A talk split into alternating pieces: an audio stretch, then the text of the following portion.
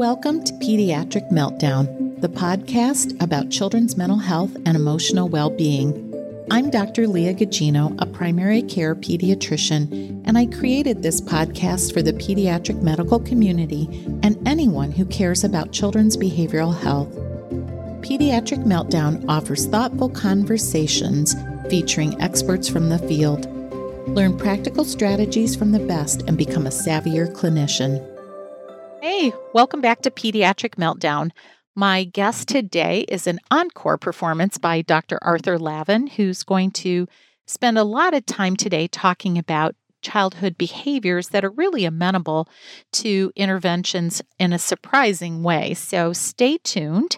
As you may remember, Dr. Lavin is a pediatrician in private practice and an associate clinical professor of pediatrics at Case Medical School in Cleveland, Ohio. He is the chairperson of the American Academy of Pediatrics Committee on Psychosocial Aspects of Child and Family Health, and this is the entity of the Academy that's charged with developing policy relating to the psychological and social well being of children. Dr. Lavin is the co author of two books on parenting, one of which we're going to spend quite a bit of time on today, and that's Who's the Boss? Moving Families from Conflict to Collaboration and Babies and Toddlers Sleep Solutions for Dummies. He serves in leadership positions on national efforts to reduce the impact of neurotoxins on child brains and to stop the incidence of child abuse. Please join me in welcoming Dr. Arthur Lavin. Hi, Arthur. Hey, Leah, how are you? I am fine. Thanks so much for coming back. You were a guest on episode nine, and it was just so good. So here you are back again. Well, thanks for having me. It's great to be back. Yeah, I'm, del- I'm delighted. And I um, just wanted to know how are you holding up during the uh, this unprecedented, as they say, um, pandemic? How are you doing? Unfortunately, I'm okay. Uh, we we see a lot of COVID cases in our practice. Um, diagnosed probably a couple hundred cases, despite a lot of uh, precautions. Some of our staff, myself included, have had COVID. Oh no! Fortunately, everyone's okay. I'm perfectly fine and our, I was able to have our entire office fully immunized, which I'm very pleased about. So, wow. Uh, everyone's protected now, and we can't spread it to our uh, families. But uh, I, would say the biggest impact I've had is uh, a tremendous amount of sadness seeing people continue to be in contact with each other and actively spreading this germ. We're so close to the end, Leah, and and uh, we know what it what it takes to really slow down the spread of this germ. I'm seeing in particular kids playing high school sports and going to college as major spreaders. And I just just wish they'd hold back. I, one day we'll we'll calculate how many elderly people actually passed away because we let our kids uh, contact each other and uh, and spread this thing. So so we're doing okay, but it's a very very sad time. Well, my my parents who are 88 90 are living with us and I don't let them go anywhere. I've I've been able to get both my vaccines, but they're on a waiting list, as is my husband. And I, I just can't do much. I mean, I go to the grocery store and that's about it because I just don't want to make them sick. So I wish too that people were not so upset about having to do things that, you know, wearing a mask isn't that hard. And, and, you know, I don't want to either. It's a pain, but, you know, it's what you got to do at this point, we're just asking people for a few more months of caution. Yeah. Simple caution. Not forever, a few more months, and we can put an end to this thing. I love your optimism. That's very helpful to have hope, right? Oh, for sure. Well, I wanted to talk a little bit about this book that you wrote called Who's the Boss? And I was wondering, how did you choose that title? So, this was a really a 12 year collaboration with a terrific early uh, childhood expert, Susan Glaser. And what we learned uh, together was looking at the most common conflicts that uh, children, that children are actually the ones who generate these conflicts. Uh, young children generate with their parents sleeping through the night and food fights and discipline issues, toilet training. That uh, actually the solution, this is true for any age child, any two people. If person A creates a problem, it's very hard for person B to solve it. So it's really in the hands of the person who creates the problem to solve it. And we chose the title, Who's the Boss, to emphasize the fact child is generating a problem with tantruming or toilet training, that the solution has to lie in the hands of the child. I love that. I yeah. love that. So from a from a developmental standpoint then, you know, what's going on with these children? I mean, I'm thinking about, you know, if I'm a 3-year-old and I'm causing a problem, do I have the wherewithal to solve that problem? I mean, how does that fit into where kids are at, you know, 3? Sure. So no, the child's not left alone to solve it. They solve it, but with their parents' help. And so, we really try to develop is this idea of what skills does the child bring to the table. And to answer your question, they're considerable. The there's very, very few of these sort of conflict issues. The child, the child's generating the conflict. They almost always have the ability to solve the conflict. So the child's generating difficulty sleeping through the night they clearly have all the power necessary to help themselves sleep tonight or manage their uh, uh, anger around discipline issues or manage their frustration around toilet training. And then the parent's job is to frame the situation so the child has some room and some ability and some understanding to actually use those skills that they all have to uh, solve it. You know, I think it's worth stating also that a lot of times as parents, we we like of course we want to help our children so wouldn't it be natural for a parent to say well you know you're so young you know so little wouldn't it be better if i just solve this for you but almost anyone who's been a parent will tell you that doesn't work so well because when someone else tries to solve your problem well now the subject has changed to uh, you know a conflict between the parent and the child.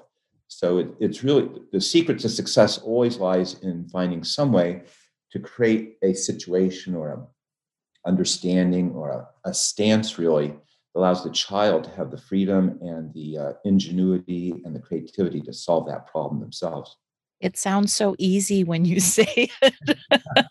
I mean, I think you're right about the solving other people's problems. Honestly, I think I mean, I think back on my my children when they were teenagers and young adults and you know, you want to swoop in and make their life easier, but the key to them being successful is figuring it out on their own. And I think the best thing that ever happened to my kids is they moved far away. So it wasn't easy for me to to fix anything and that was a hard lesson probably harder for me to learn than for them and uh, so very hard you know you, you, hate to see your children suffer if someone's having trouble and if you think you know the answer and of course as parents we think we always have more knowledge than our children. Um, Don't we? yeah. Well, we, tell you what, we've certainly been around longer. All parents are older than their kids. Um, and so, uh, yeah, it's only natural to think it's a help, helpful thing to give them that extra knowledge and experience. But I think the extra knowledge and experience comes, comes in most handy if you use that to gain confidence as a parent to allow the child that space. That's the, I think that's the tricky part, actually. The trickiest part is thinking that things are going to be okay if you let the child manage it a bit. So, can you walk through like an example of, well, you probably know an example off the top of your head. Why don't you think about something and sort of break it down what that would really look like if I'm the pediatrician talking with a parent about, you know, X situation? Sure. So, uh, Drew, who's a uh, six-year-old girl is very angry at her uh, little uh, brother Jack, and uh, because Drew uh, worked very hard to draw something, a nice picture on her paper, and then Jack came and took a paintbrush and wiped black paint all over it. So Drew hauled off and pushed her little brother Jack down. Now, often parents feel a reflex to get very angry at that situation and come run in and say, Drew, what have you done? Look what you've done. You've hurt your brother. We don't do this in our house. Don't you know the rule? This is the rule. You're going to time out. We won't have this anymore. So, in our experience, that almost never works. And uh, now, how do I? What do I mean by it doesn't work? What I mean is, next time Drew paints a little picture, Jack's going to think it's really exciting. You know, all this hubbub occurs if he just splashes some paint on there.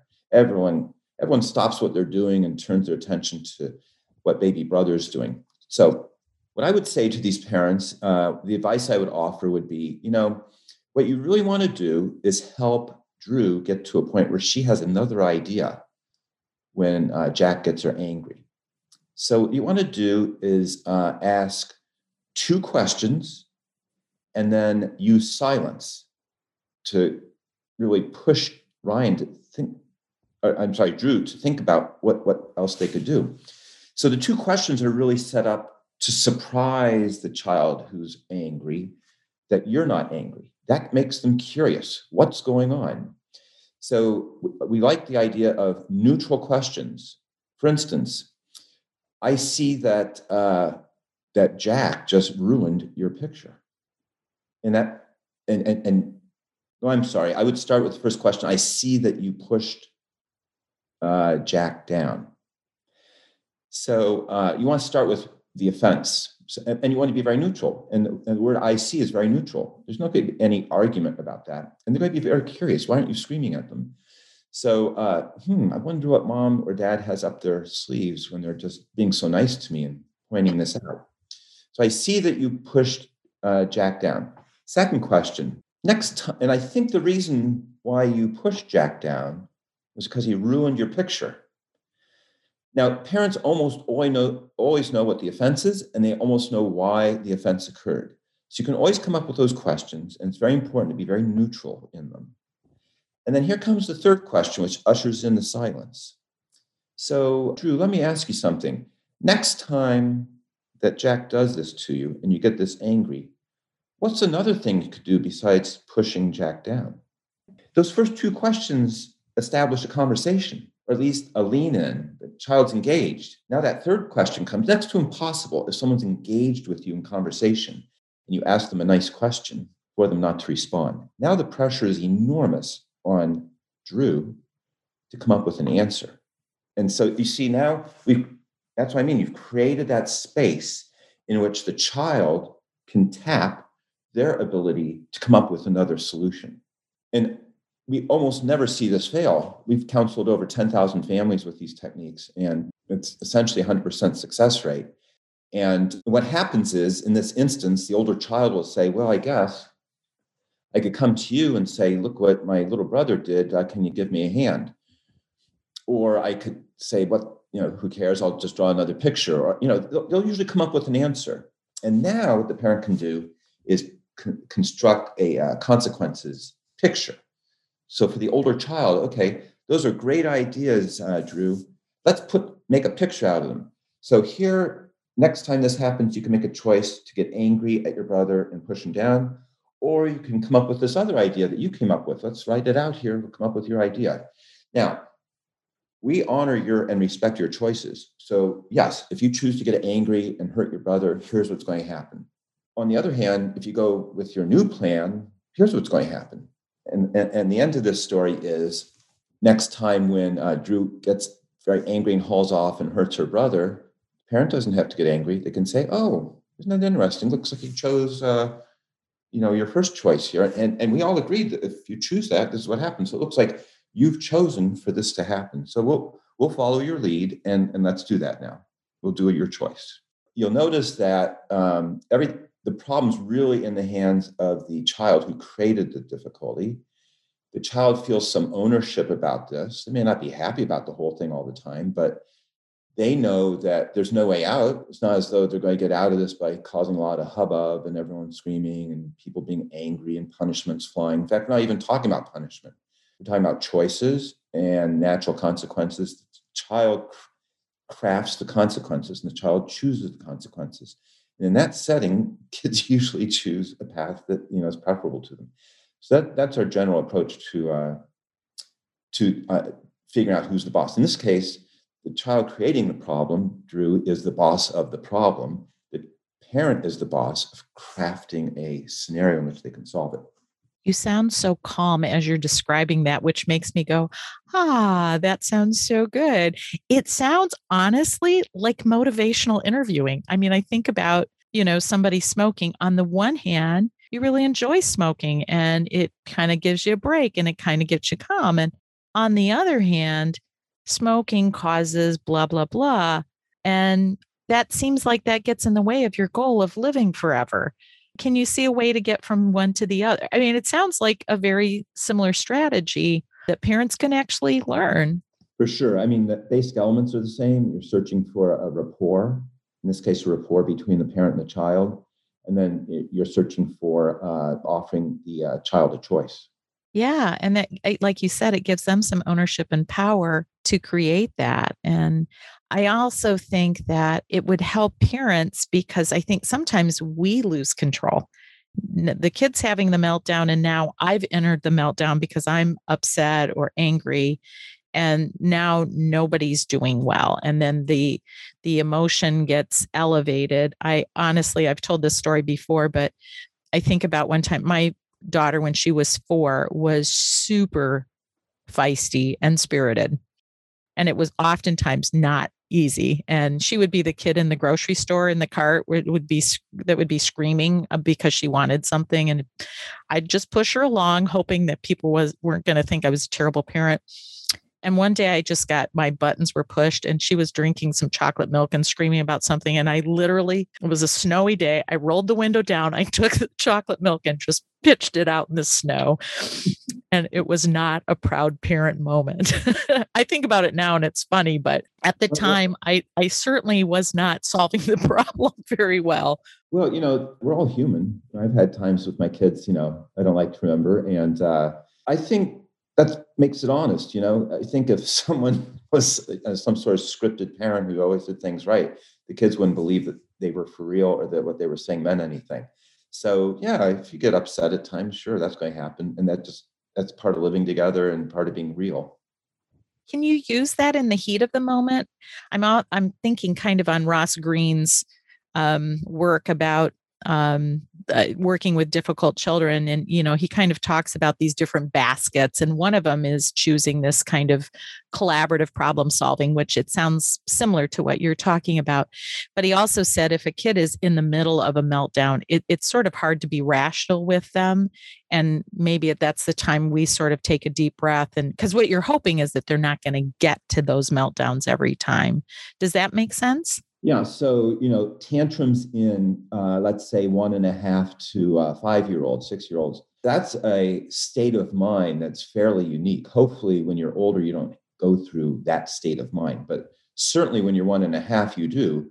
And and I like to think of tantruming in early childhood as a like a computer freezing and needing to reboot. So you know, what, what what's that about? I think it's worth uh, mentioning something about that. Six month olds don't tantrum We'll never see a six month old go into a tantrum. They might cry when they're hungry. That's different than tantruming because if you're six month old and you're crying and you're hungry and you get fed, guess what you do? You stop crying. The need is met, you stop crying. In other words, the brain is still working. It's seeking something, it finds it, it's resolved.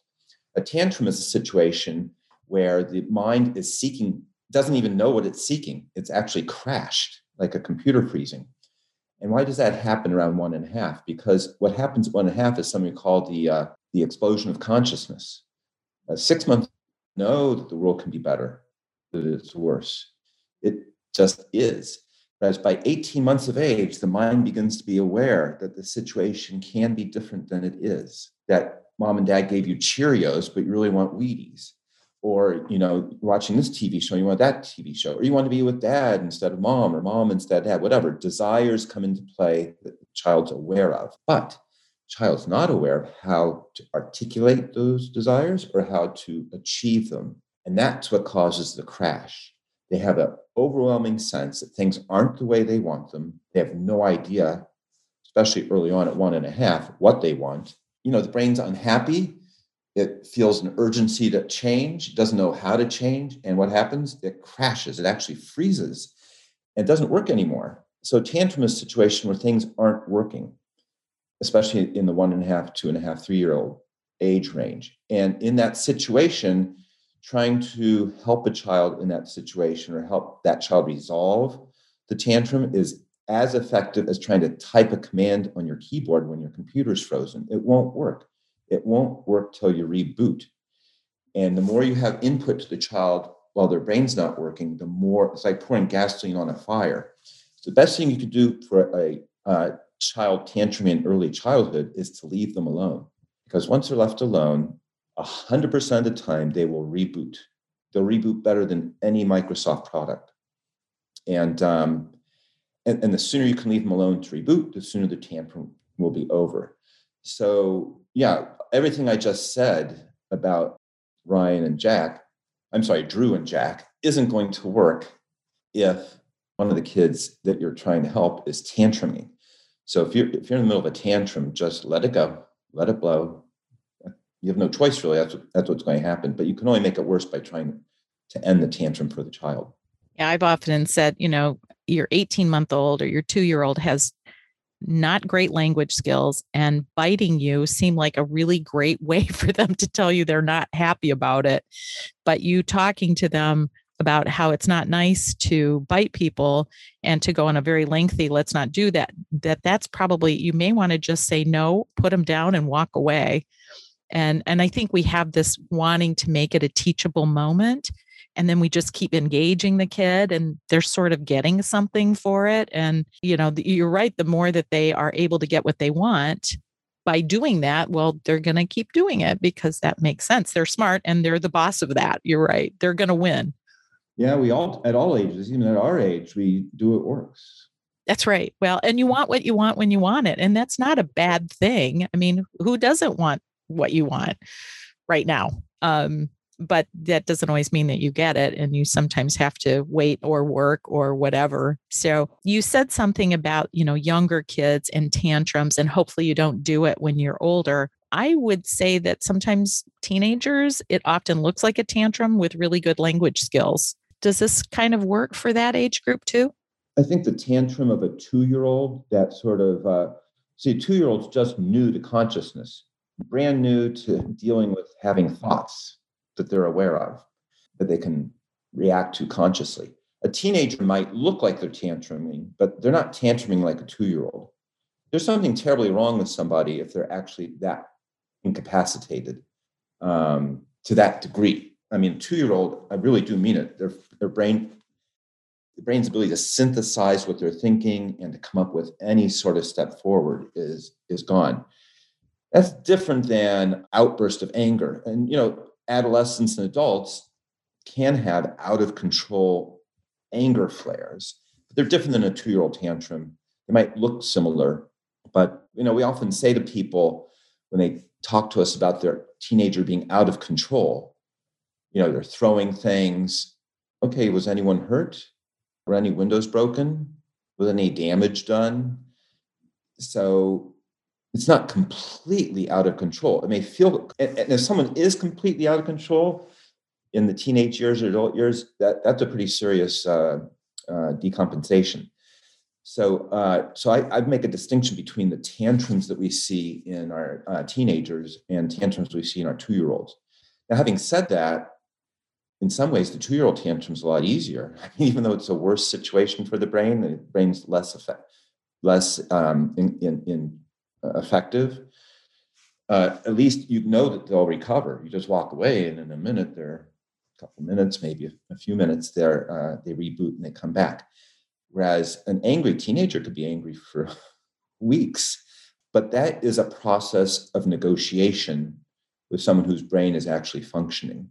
And uh, that that's an interesting situation. How does a parent manage conflict with a teenager? And again, I think the same principle applies. You know, you talk to them, you try to find some common ground. You're not going to make any progress with anybody unless you start with common ground. And if you do find common ground, again, let's say uh, someone's very upset that uh, you took their cell phone away because they um, were caught using a cigarette, let's say, and they're pouting and they're furious at you for weeks. So hopefully before many weeks go by, you can come to them and, and say, I, I see, again, similar sort of strategy. I see that uh, you're very upset about how we handled finding that you were smoking cigarettes. And, and I can understand why you're, why it hurts to be cut off from your phone and your friends, especially during the pandemic when the phone's probably your only connection to your friends. So let's talk about, you know, uh, what your thoughts might be on how to handle this. In other words, it doesn't have to be those words, but some approach looking for common ground and looking for a conversation. And sometimes you need help. Sometimes, you know, part of adolescence is shoving off and not looking for resolution with the parents and looking for a way to crack open some space. And sometimes that involves getting them really angry. And uh, you may not be the right person to help figure that out. And, and getting some help can come in handy in that situation. But I hope I'm giving you a flavor. It's a little different than the two year old tantrum. It doesn't right itself so easily, and the brain is working a, at a much more complex level than the two year old's. Shoot, I was hoping it was going to be 100% effective super quick. well, and I've I've sometimes talked to parents of teenagers that you know their brain is still under construction it's certainly in a different place than a two year old but they have this part of their brain you know the reptile brain the and when it fires their prefrontal cortex which isn't in a very good place is not thinking straight. So you know you get stopped by a police officer because you're speeding your first reaction isn't to punch them. But you know a teenager who's not thinking straight you know they may do. And eh, you know so you want to help them before they blow to problem solve uh, but you know once they've blown sometimes you just have to step away and and let the fire cool a bit before you can because they can't think straight with that. And sometimes i think that that's a, a helpful mindset so to speak for a parent to sort of you know um, and and also i think not to take it personally. You know when your teenager says i hate you you know it's hard not to take that personally but it's re- probably not really about you. And you know just like when your 2 year old says i i hate you you don't you know you're like okay well whatever. So eh, but yes i would agree that teenagers that's a, a whole nother thing but i think that the the premise of helping them figure out the consequences how you're going to solve it yeah, if you choose this, you know, this may happen. And, you know, and even talking about with them about well, what what consequences do you think would be fair in that? It's amazing. Sometimes kids are really hard on themselves and their consequences were way worse than anything you were thinking. Started a negotiation. Yeah. You know, we were invited, Susan and I, to talk about these issues with young kids to a group of uh, people who worked at our the largest medical uh, health, uh, health insurer in our region. So we gave our talk very much like what we're talking about. And at the at the end, someone said, you know, would you come back and, and give the same discussion to help us resolve office conflicts? So these are people, you know, 30 years old and up through 70 who said, you know, just what we're talking about, same principles apply to uh, inter-office conflicts. And these are amongst not adolescents, but adults. So I think um, in many ways, what we're talking about with adolescents is something we still struggle with ourselves. And um, of course, as pediatricians, we always look very calm, cool, and delivered, you know. but there's lots of emotions boiling inside everybody. And I think, um, in some ways, thinking about how to work with adolescents, it's helpful to think about how you work with your spouse and how you work with yourself and your coworkers all those lessons of how people work with each other, I think, are relevant to working with adolescents too. Although I do agree that their minds are different than you know a 20 or 30 or 40 year olds. This sounds very much like a class that I took through our hospital. It was called Crucial Conversations. And it's very much the same. Um, they talk about at the very beginning the shared pool of meaning that, hey, we're all in this together. I think we all want the same thing. I see that you keep coming into work late every day and that's a problem for your coworkers can we talk about that and that's very different than being accusatory and i wish that we could have these kinds of civil discourses you know right now in our country because there is so much anger and fear and frustration and people losing control and doing scary things and and a lot of fear i think there's a lot of fear and you know at the end of the day you know i think we oh, we all want to thrive and be seen and heard and valued. And it seems to be a bit of a, a point right now. Well, you know, I didn't really put this together, but I really appreciate your insight, Leah, because if you think about it, the heart of democracy is listening to someone's problems and solving them. So you can measure the effectiveness of democracy by how well that country or state or city has identified the things that are really causing pain for people and resolving those problems. So uh, that is something we're certainly seeing being challenged in our country right now. I have absolute full faith and confidence that if our nation actually solved the big problems that are facing most people, the happiness quotient would go skyrocketing. And a lot of the frustration that people are feeling would be uh, resolved, would end. Um, but the the alternative to listening and problem solving, which is really what we've been talking about the whole time, is rage and resentment and fury in a sense that your problem's never going to get solved and things will never be fair. And we see that, you know, at all ages. We talked about the two-year-old tantrum being a situation where someone's paralyzed by being unable to manage that resentment and anger. But we see in adolescence, we certainly see it in adults where you can you can choose not to solve the problem, you can choose to attack others. And um, I think that is the challenge for every community at every point in history, and we're at that point now. So I think that's a it's a really interesting take on it that these these themes actually apply to whether we have a democracy or not.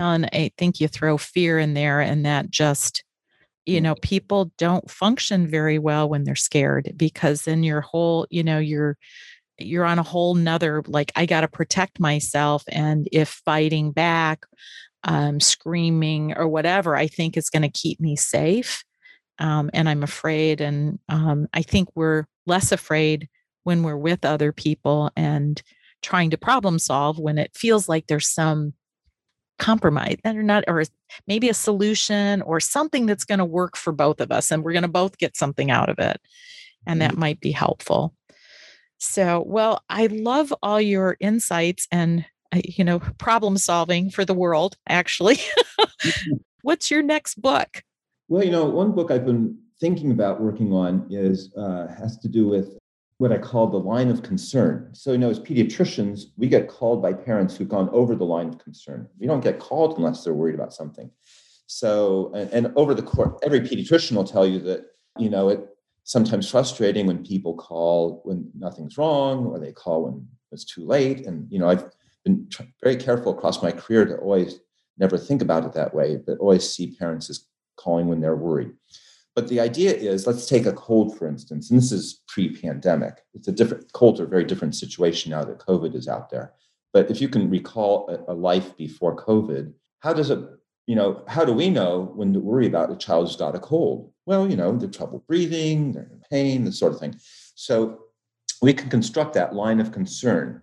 What symptoms are present to say, okay, I'm worried? And if you don't have any of those symptoms, you can say, I think you're okay and then go down a list of maybe 20, 30, 40 different situations where we can draw that line of concern and share that with parents. So we've been toying around with that idea for a project. That's a great title, The Line of Concern. It could be an app, an interactive, uh, you know, pick this, if that, you know, what would be next? And and I think we all do that as pediatricians, you know, that um, you know, do they have a temperature? Are they responsive? I always have thought like uh, you know what what do they look like when their temperature goes down? Because if they still look really bad now i'm worried. If they look pretty good that's probably okay you know but those are those nuances that we get and i, I certainly in the middle of the night answering those calls I, I remember sometimes not always being so sympathetic like it's just a fever can i go back to bed?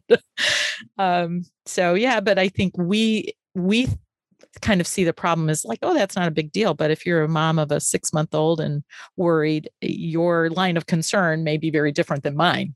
So I love that title. I love that idea. That's a good one.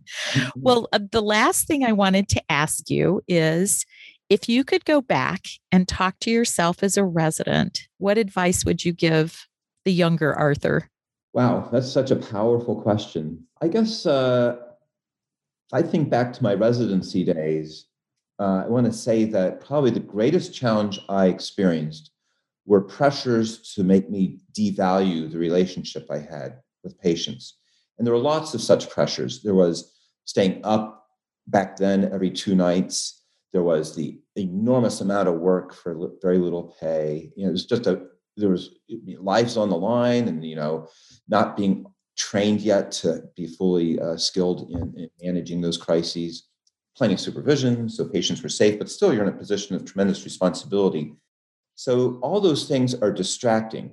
Being tired, sleep deprived, forced to confront crises, um, and all those things. It's very tempting. To, like we were talking about, it's tempting to get resentful. It's tempting to blame the patient it's tempting to blame uh, your situation. So I think my lucky stars, somehow or another, a guardian angel or someone was looking after me and kept whispering in my ear, don't give up the relationship. That's your rope. That's going to save you. It's going to make you a good doctor. That's going to give purpose and meaning and, and give you an orientation, a framework that allows you to understand and orient everything you do as a doctor. Don't lose sight of that as a resident. So that that was whispered in my ear by something outside of myself, and I'm always grateful that it did. And if I went back to residency, I would pray that that voice would be inside me because um, that that is definitely the mainstay of everything I do, even to this day. And that, that's the thing I value most are the relationships. I've been, you know, we we have grand patients now, taking care of people long enough. They've grown up from newborn to become parents, and I take care of their children. None of that would happen if I wasn't connected to those families uh, personally. So I think that's the main message I would give myself: listen to that voice, stay close to that voice, and stay true to that voice.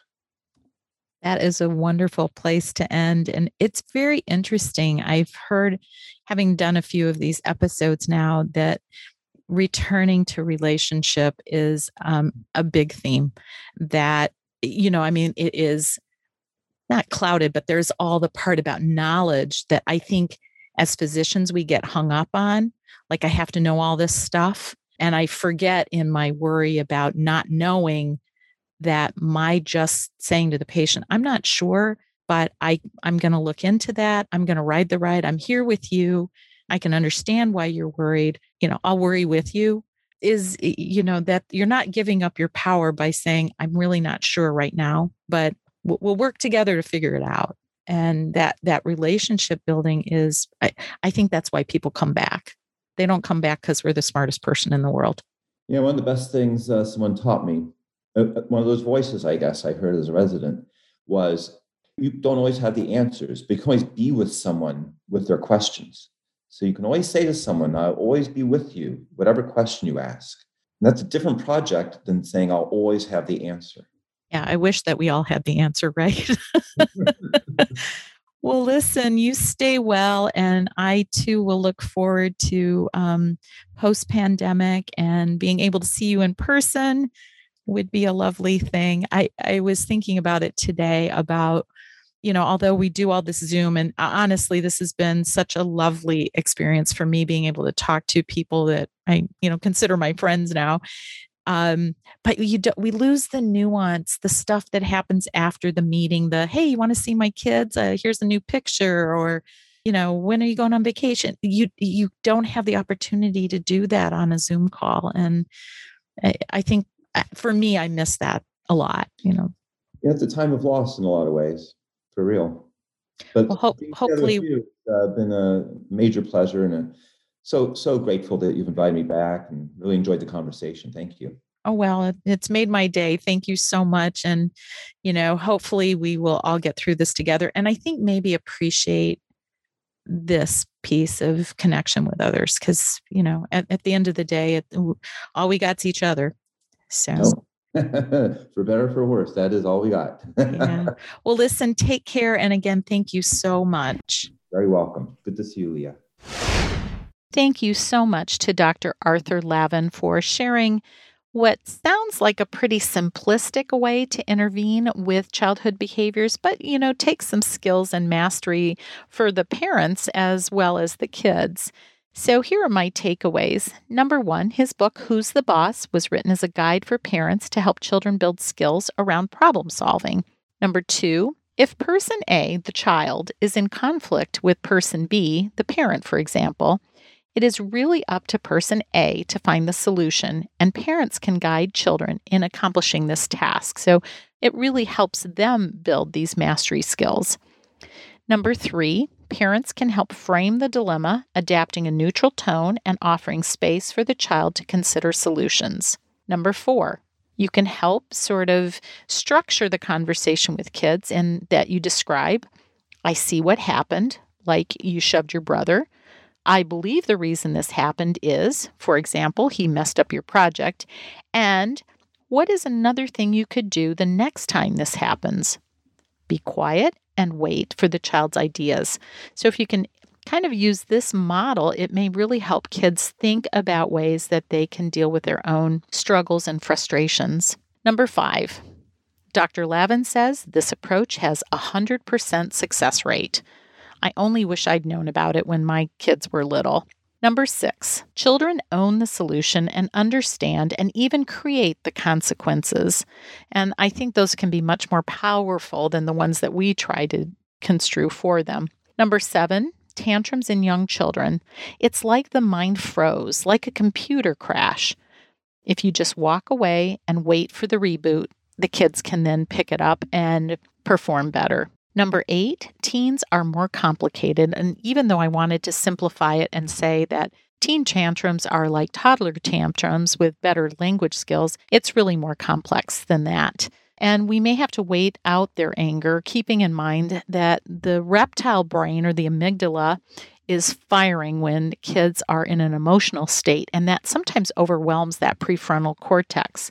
So, if there are these major meltdowns and explosions, we sometimes just have to take a breath and wait. And if it's really more than that, then that's where additional help from a professional might be important to consider. Thank you so much, Dr. Lavin. These are really helpful practical tips that I hope pediatricians and other healthcare providers that care for kids can share with parents. We're always looking for practical kinds of information and tools. So, thanks again. I hope you guys are all well and healthy and safe, and take good care. Thank you for listening to this episode of Pediatric Meltdown. In the words of Maya Angelou, do the best you can until you know better. Then, when you know better, do better. Let's do better together. This podcast was made possible by the team at Streamlined Podcasts. Music was composed by Connor McHugh, and cover art was designed by Alexia Barrero.